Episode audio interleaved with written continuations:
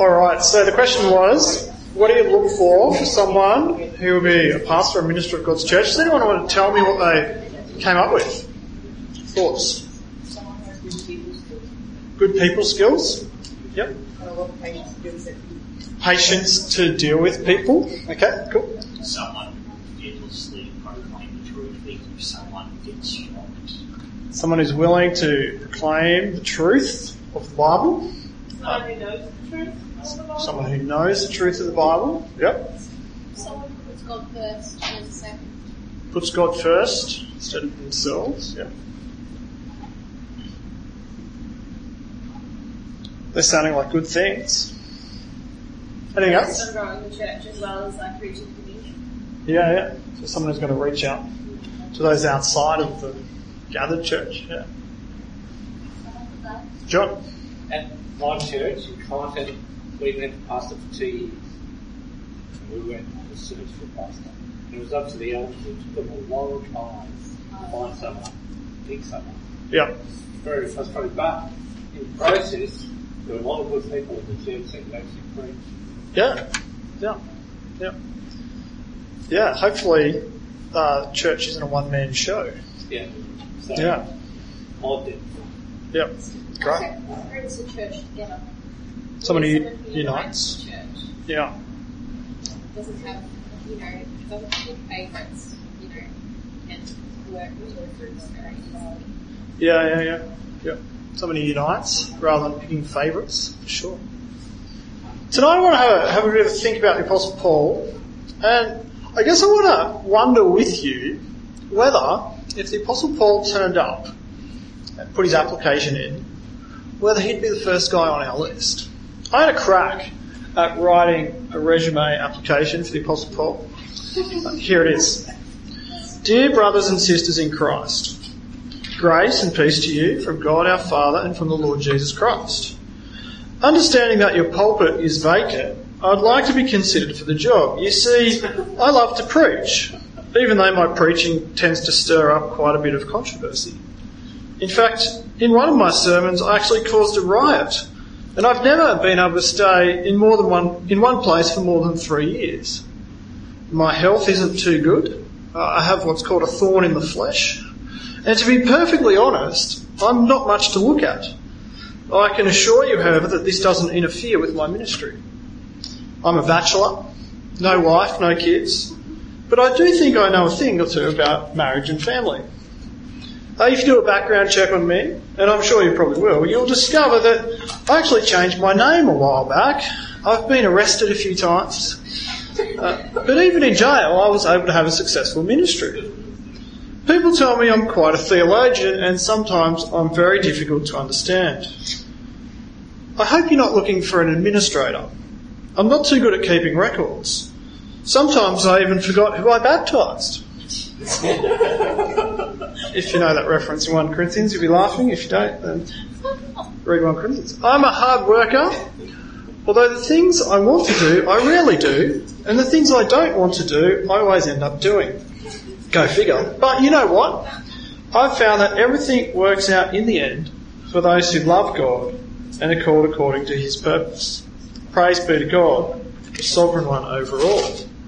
Well, let me know if you're interested. I can start next week. By the way, I wrote this with my own hand. Grace to you all, the Apostle Paul. I reckon there's some things in there that if the Apostle Paul's application came into us, I actually wonder if some churches today would employ him. As we look at our passage tonight that Em read out, uh, Colossians chapter 1, verse 24 to 25, tonight um, we actually see the Apostle Paul outline his very own ministry. He outlines his job, his task, what it is that God has called him to do as a servant of Jesus Christ. Uh, and really, what he outlines is he says that his job is to preach the Word of God, is to proclaim the Word of God. In fact, I want to argue tonight that he is saying that the key ministry of the church, the essential ministry of the church, is proclamation of the Word of God. Uh, and I know that that idea actually might not be tolerated in some churches today. Uh, there will be a whole lot of people who will argue uh, for other ministries being more key. Some people will say, well, what about the music team? Aren't they the key ministry?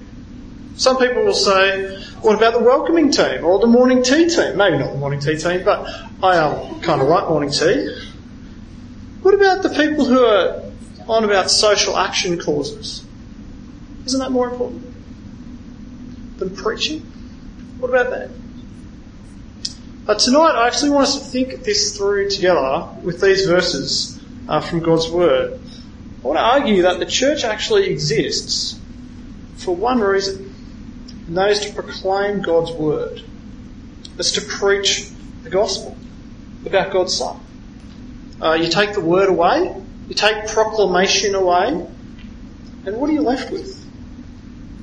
Well, you're probably left with sometimes a good band, sometimes a good cup of coffee, and generally a bunch of nice people who want to help people. If you don't have proclamation of the Word of God at the very centre of your church, then you actually have nothing to offer of eternal value.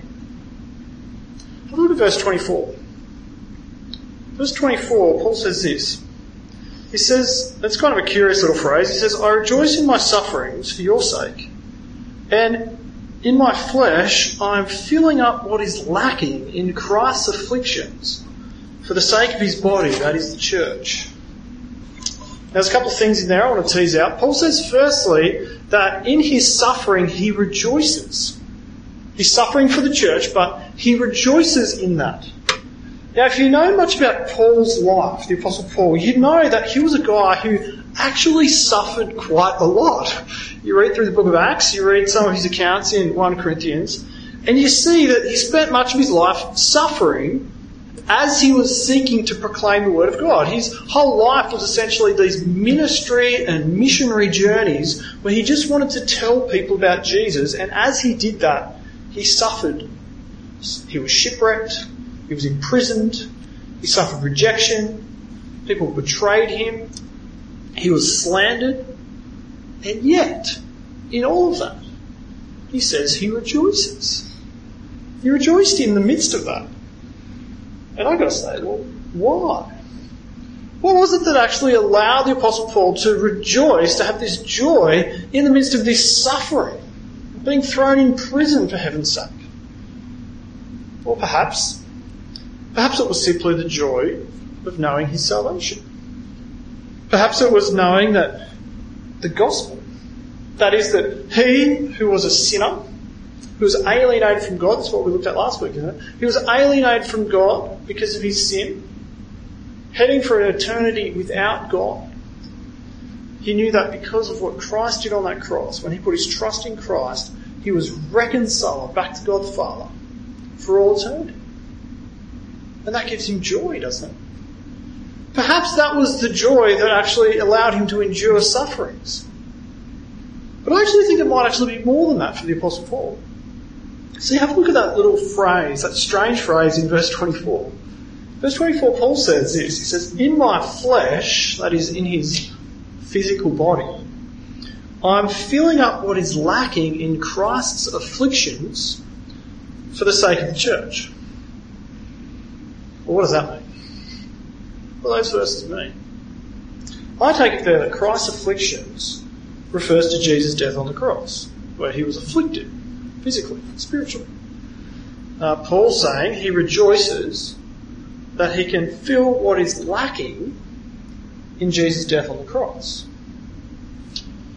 But even that doesn't help that much, does it? Like, what does it mean that Jesus' death on the cross was somewhat lacking? Well, it's not that Jesus' death isn't sufficient to save people. It's not as though people need to do something extra in order to make salvation happen. No, Jesus' death is completely sufficient. He is the perfect sacrifice for our sin. But, in order for people to trust in that sacrifice, well, something actually has to happen, don't they? They actually have to hear about that suffering about Christ's suffering on the cross. Uh, for people to be reconciled to God for eternity, they actually need to hear the message, the good news of the gospel. Uh, Paul says, actually in Romans chapter 10, he says, um, he says this, everyone who calls on the name of the Lord will be saved, but how can they call on him if they have not believed? And how can they believe in him if they have not heard? And how can they hear without someone preaching? It seems to me that what is lacking uh, is that the message of Jesus' death actually needs to be spoken. Needs to be told. This message needs to go to the ends of the earth uh, so that people can hear the good news, so they can repent and believe.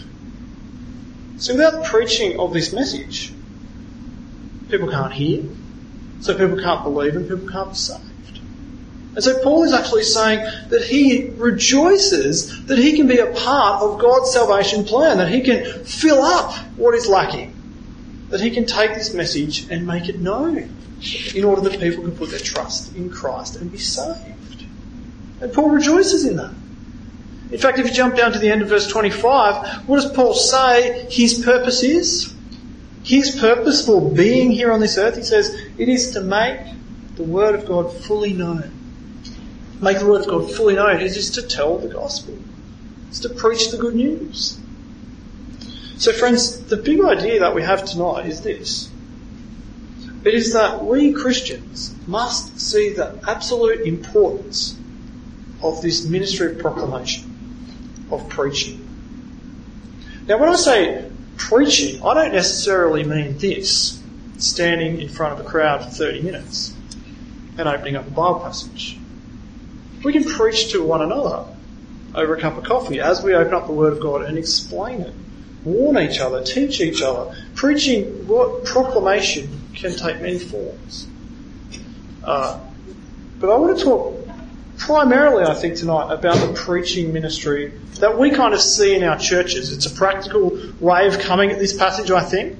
Uh, many of us go to churches on Sunday, come to see you, you hear preaching. And I actually want us to see the vital importance of the preaching ministry in the church. Have a look at verse 25 again. Verse 25, Paul explicitly tells the Colossians that God has appointed him for that mission to make the Word of God fully known. Uh, this is Paul's instruction orders from God. And I think it actually works out kind of two ways in Paul's life and ministry. Uh, see, I think the first way that Paul tries to make the Word of God fully known is he actually wants to make it fully known to the whole world. He wants this message to, to be fully known so everyone, the nations, can hear about it. Uh, that's one way. Paul sort of just goes on these missionary journeys around his life and he takes pretty much in his modern day, he takes the gospel from Jerusalem to the ends of the earth, which was Rome. In uh, Romans chapter 15 verse 19, Paul says, so that from Jerusalem and round about as far as Illyricum, I have fully preached the gospel of Christ. Paul actually literally took the word of God to the nations to make it fully known. But I think also it works another way, and that is that Paul wanted to make, not just take it so that numerically it could be fully known, but also in maturity. So that individual Christians would fully know the scriptures themselves. So that they wouldn't just be know the very basics, but that they would grow and that they, they would mature. Now, Paul was a theologian. Uh, he was a theologian of the Old Testament, and, and he saw, like we saw in that video, how the Old Testament promises were fulfilled in Christ. And so much of what Paul writes in his letters and his preaching is all about how the Old Testament is fulfilled in Christ and how because of Christ's death and resurrection, Christians can respond to that in their lives of thankful gratefulness and how their lives are shaped by the gospel. Paul's desire, it seems to me, and we actually saw this a couple of weeks ago in Colossians chapter 1 verse 9, if you just flick back there in your Bible, uh, Colossians 1 verse 9, Paul says that his desire was that the Colossians would be filled with the knowledge of God's will in all spiritual wisdom and understanding. And this filling and wisdom of understanding, it actually occurs as people hear the Word of God, as they hear it preached, and it sinks deep into their minds and into their hearts and into our lives. And now, friends, I, I understand that for some of you it's difficult to sit through 30 minute sermons. Uh, for some of you, you might go to churches where you have longer than 30 minute sermons and you find it difficult. But I want to say, we need to be willing to learn from God's Word, don't we? I think we should actually prepare ourselves to hear from God's Word. It is only by hearing that we grow in maturity as we learn more and more about our God and how to respond to His Word.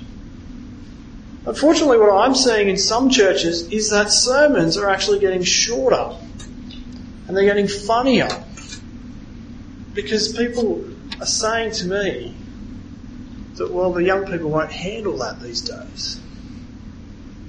People are backing off from talking about sin. People are backing off from a whole lot of things. But friends, I want to say, can I urge you to encourage your pastors to keep preaching God's word, the truth of God's word. Encourage them in that. But also practically, I think that if the Bible really is God's word to us, God speaking to us, that if the Holy Spirit comes along and makes this word alive so that this word is living and active, then don't you reckon we should get prepared for God to speak to us? I mean, can you imagine if we put a poster up at the uni and we said, God, our Creator, is coming and He's going to speak in the CLT? I reckon we might get a few people coming. I reckon, I reckon we'd all kind of go, wow, God's going to speak to us. The Bible actually says that it's through the proclamation of the Word, the Spirit comes on and He makes His Word alive so that God actually is speaking to us. Whenever we hear the Word preached, truthfully and faithfully. So friends, here's a couple of really practical um, suggestions, and I actually need to take these on myself, I think. Um, on Saturday night, try to get a good sleep. So that you're actually not yawning and sleepy and tired on Sunday morning. I know some of you go to night church, so that doesn't count, but um, good on you for having night church. That's cool. Here's another one. Why not try and read through the passage that's going to be preached on before you go? That's kind of in your mind, so you're thinking it through. So, you know, you might have some questions that you could ask. So it's not just, oh, I've never considered that. Read through the passage before you go. Uh, I think remove distractions. Don't have your phone buzzing and Facebook coming through. In fact, I reckon take a real Bible, a, uh, a paper one, you know those ones, they're good, um, because they don't actually have notifications that pop up as you kind of try to listen and then you get distracted and then you go, oh wow, here's a cool um, unicorn running on a rainbow on Facebook, that's awesome, you know, and then you've completely missed the sermon. Seriously, get a paper Bible, they're good. You can underline, you can highlight, that's not a sin, that's actually really encouraged. Um, write on your Bible, take notes. Uh, many of your churches, um, people print a little outline, take notes. You may never look at those notes again, that's okay. But actually writing down helps you think through what you're hearing. Because you have to kind of formulate those thoughts and go, oh yeah, that's a good point. And you actually remember it better. There's a couple of practical tips, but we've got five points, so I'm going to keep moving. Preaching must proclaim Jesus. That's our second point. Preaching must be all about Jesus. In verse 26, you see it there, Paul goes on to speak of a mystery that's been revealed. He writes these words, verse 26 and 27, the mystery hidden for ages and generations, but now revealed to his saints, remember saints just means Christians, holy ones, to them God chose to make known how great among the Gentiles are the riches of the glory of this mystery, which is Christ in you, the hope of glory. Now, Paul uses this interesting word mystery. What's a mystery? Well, I've been watching a little bit of Scooby Doo lately uh, with my kids, and if you watch Scooby Doo and you know that there's the mystery van, and what do Scooby and Shaggy and the gang set off to do? They want to solve the mysteries. So they get all the clues together, they piece all the clues together, and they solve the mystery.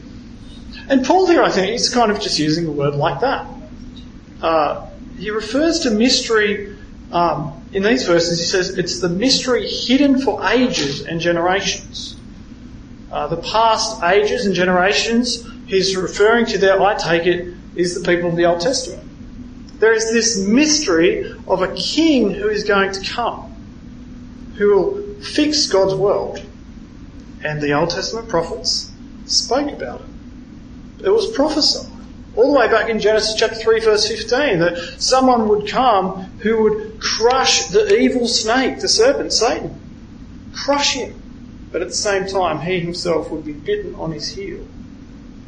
And the mystery is that that person, that king, that Messiah is Christ. Is Jesus.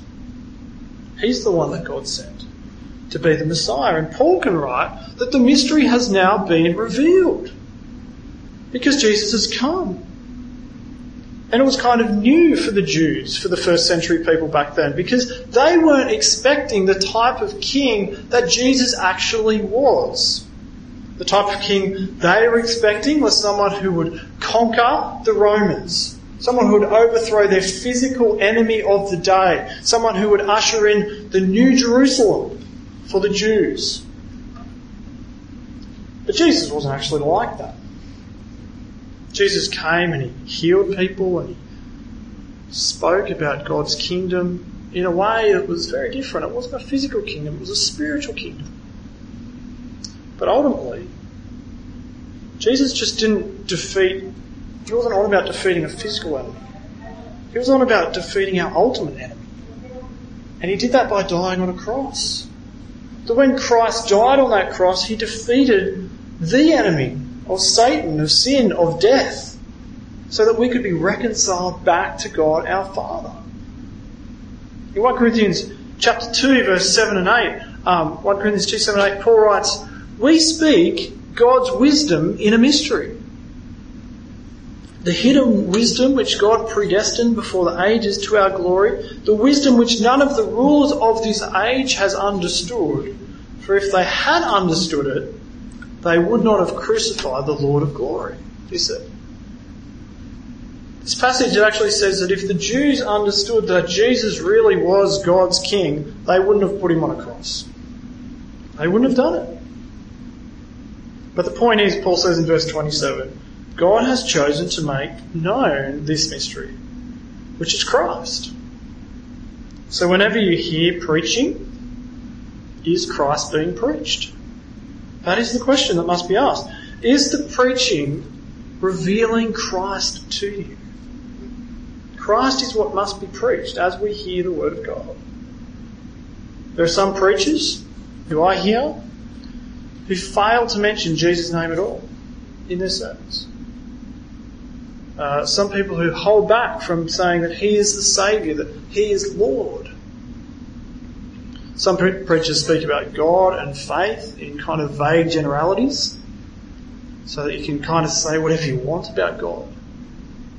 But when you actually speak about the person of Jesus, you can't say whatever you want about God. Because Jesus is God in the flesh. Jesus actually reveals God to us. Some preachers are just on about social issues. Some are just speaking about moralism. Some are all about social justice, and they're not on about Jesus. Friends, make sure that the church you attend, make sure you are sitting under good biblical preaching that is on about Jesus, making him known, glorifying him, exulting in the cross of Christ, because that's where the true glory is. I think a good question to ask yourself as you leave church each week is Have I been moved to love Jesus more? Do I love Jesus more as a result of being here? Or have I just been given a list of things to do? Thirdly, uh, the third truth is that preaching, this proclamation of the word, is what actually induces spiritual growth. Hearing the word of God is what brings about spiritual growth in us. In Colossians 1, in verse 28, Paul writes these words. He says, Him we proclaim, warning everyone and teaching everyone with all wisdom that we may present everyone mature in Christ. Here do you see Paul repeats the last point, point number two, that it's Him we proclaim, Christ we proclaim, But then it gets really specific by using two particular words, warning and teaching. Two key aspects of what must happen in preaching. Uh, the first is that preaching should actually warn us of danger. Preaching should warn us. Some translations you might have in front of you might use the word admonish. Uh, that word has to do with putting our thinking right, correcting wrong thoughts, correcting wrong behaviours. You should actually be really challenged after you hear a sermon. It's good to be challenged about how you're living your life. Now, the next word that Paul uses is teaching. It would actually be incomplete for Paul to warn us, but not to teach us. The two kind of complement each other.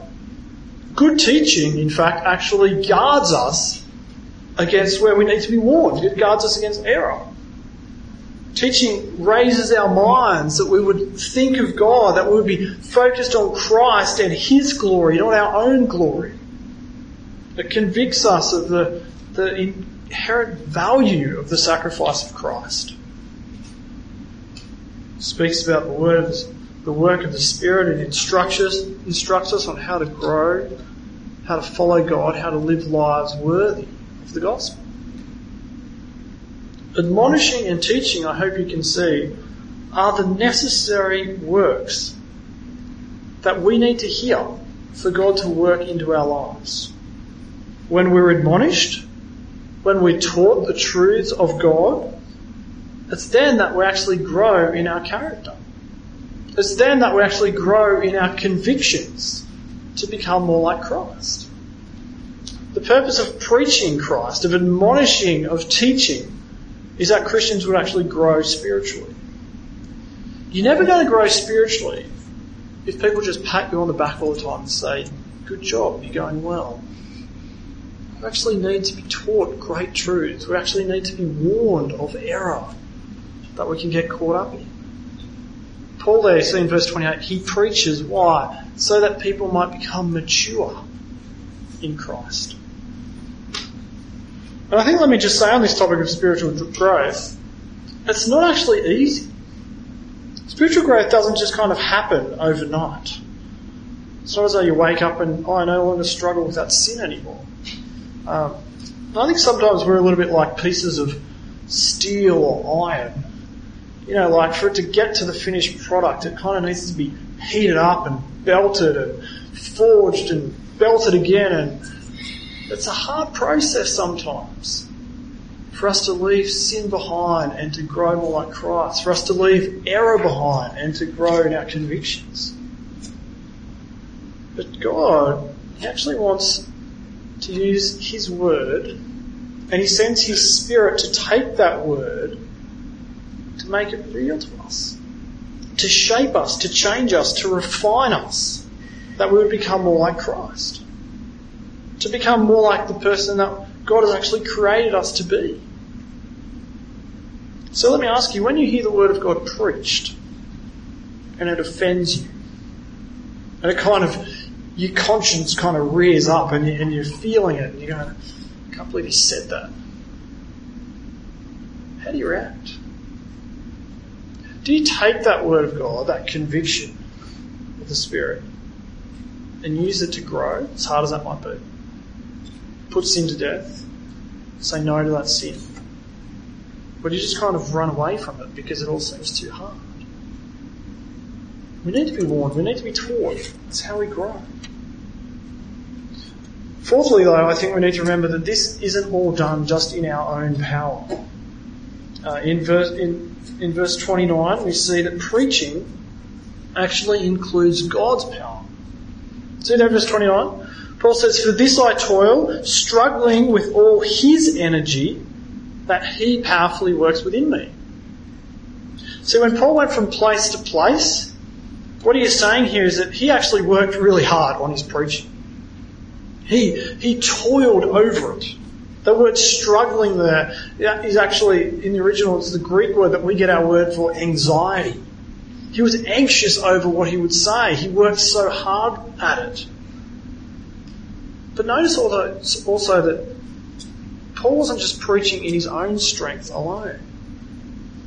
What does it say?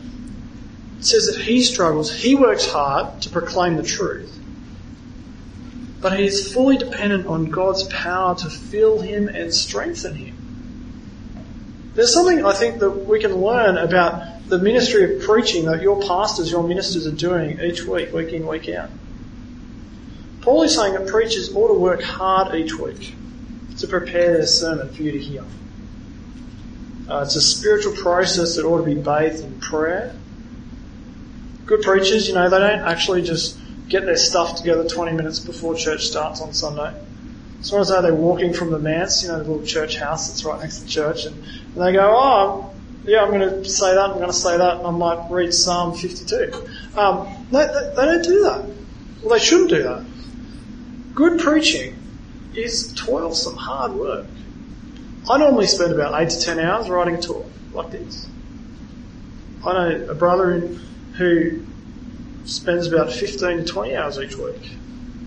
And I listen to some of his sermons every now and then, and they're a lot better than mine.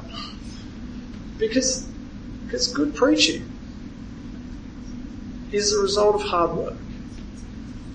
But you see, it's not often just, it's not only human effort. Uh, Paul speaks of how as he labours, as he toils, as he puts the effort in, God's Spirit actually empowers him to deliver that word effectively. As preachers stand up to preach, they do so with the Spirit of God within them. The Spirit of God takes the Word of God and it changes our hearts, changes our minds. And that's what I, I think makes listening to preaching so important. We're not just to sit back and think, oh yeah, that's what Steve reckons, cool. No. When you hear preaching, actually go, if it's biblical preaching, it's faithful preaching. That's what God, my Creator, is saying to me. I need to respond to that. That's very different. That's what my Creator is saying to me today. So when you rock up to church on Sunday, how do you view the preaching? Is it is church just kind of a take it or leave it sort of thing for you? Oh yeah, don't have too much on this week, I might go. Hear the living God speak to me. Can you see how vital this is to us? How important this is for us to hear God's word. But fifthly, and I think most importantly, the preaching that you are hearing week in, week out, it's actually preparation for the spiritual warfare that you face during the week. Uh, have a look at what Paul says in verses 4 and 5 of chapter 2. Uh, he says this, he says, I say this in order that no one may delude you with plausible arguments. For though I am absent in body, yet I am with you in spirit, rejoicing to see your good order and the firmness of your faith in Christ. Do you see Paul's main concern there in focusing on preaching the truth is that they would not be deluded that they would not be led away from Christ because they are under attack. People were deluding them. They were speaking these arguments, saying these things that could lead them away. People were coming in and they were saying all sorts of things about God and Jesus that weren't true, and it was actually shipwrecking their faith. So, how does Paul counter that? Well, he actually counters it by speaking the truth to them by reminding them of the truth, by preaching the word of God, the glory of God that we see in Christ. You know, nearly every week, uh, in my week, uh, I try to track down a lot of Christians on campus who I haven't seen for a while. Uh, and I meet one to one and chat with them. And I reckon about over my three and a bit years of doing uni ministry, I can see a bit of a pattern. When people stop exposing themselves to God's Word, when they stop going to church, stop hearing God's Word, when they are no longer going to a home group where they open up the Bible, read it together and chat it through together, then it is a very dangerous place for them to be. When they're not reminded of the glory of God in Christ, they forget to, to see and remember how good God is to them. And so the stories of the world, the narrative of our world starts to change their views of God. and what he's like and change their views of them and what they're like. And more often than not, when people haven't been exposed to God's word, they come to me and they say, Steve, I just don't know if I believe it anymore. Because they doubt that God really is good. Because they haven't been reminded of the cross of Christ, where God Himself died for them. And it's sad. It's eternally sad. So, friends, when you sit and you listen to the Word of God, I want you to think that it's like this. I want you to think that hearing preaching is a little bit like you're in a war and you're surrounded by an enemy who wants to take you away from Jesus. You're in a war zone and the enemy is trying to get you, but preaching, hearing God's word that reminds you of Christ is a little bit like going to the army supply store and stocking up on bullets. It is. It actually helps defend against the evil one. Knowing the goodness of God is like stocking up against the enemy.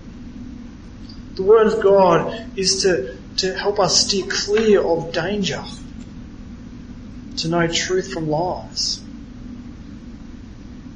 And in fact, Paul concludes this section in verse 5. He says, because they are reading God's Word by rejoicing. Because they're hearing God's Word to them. He rejoices because he knows that them just reading this Word will produce in them a firmness in their faith so that they won't be led away in the midst of this spiritual battle.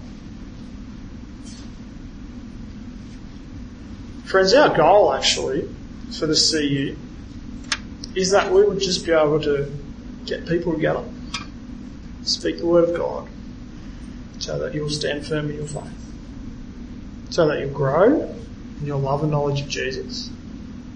And by God's grace, that some who don't yet know Christ might come and hear and repent and believe. So that's why we're on about preaching the word. That's why when we meet one to one, we read the Bible together. It's why when we have small groups, we read the Bible together. It's why when we meet like this, we, when we go on camps, we read the Bible a lot. Because it's good for us. It helps us stand firm, helps us grow. So can I encourage you to keep exposing yourself to God's Word?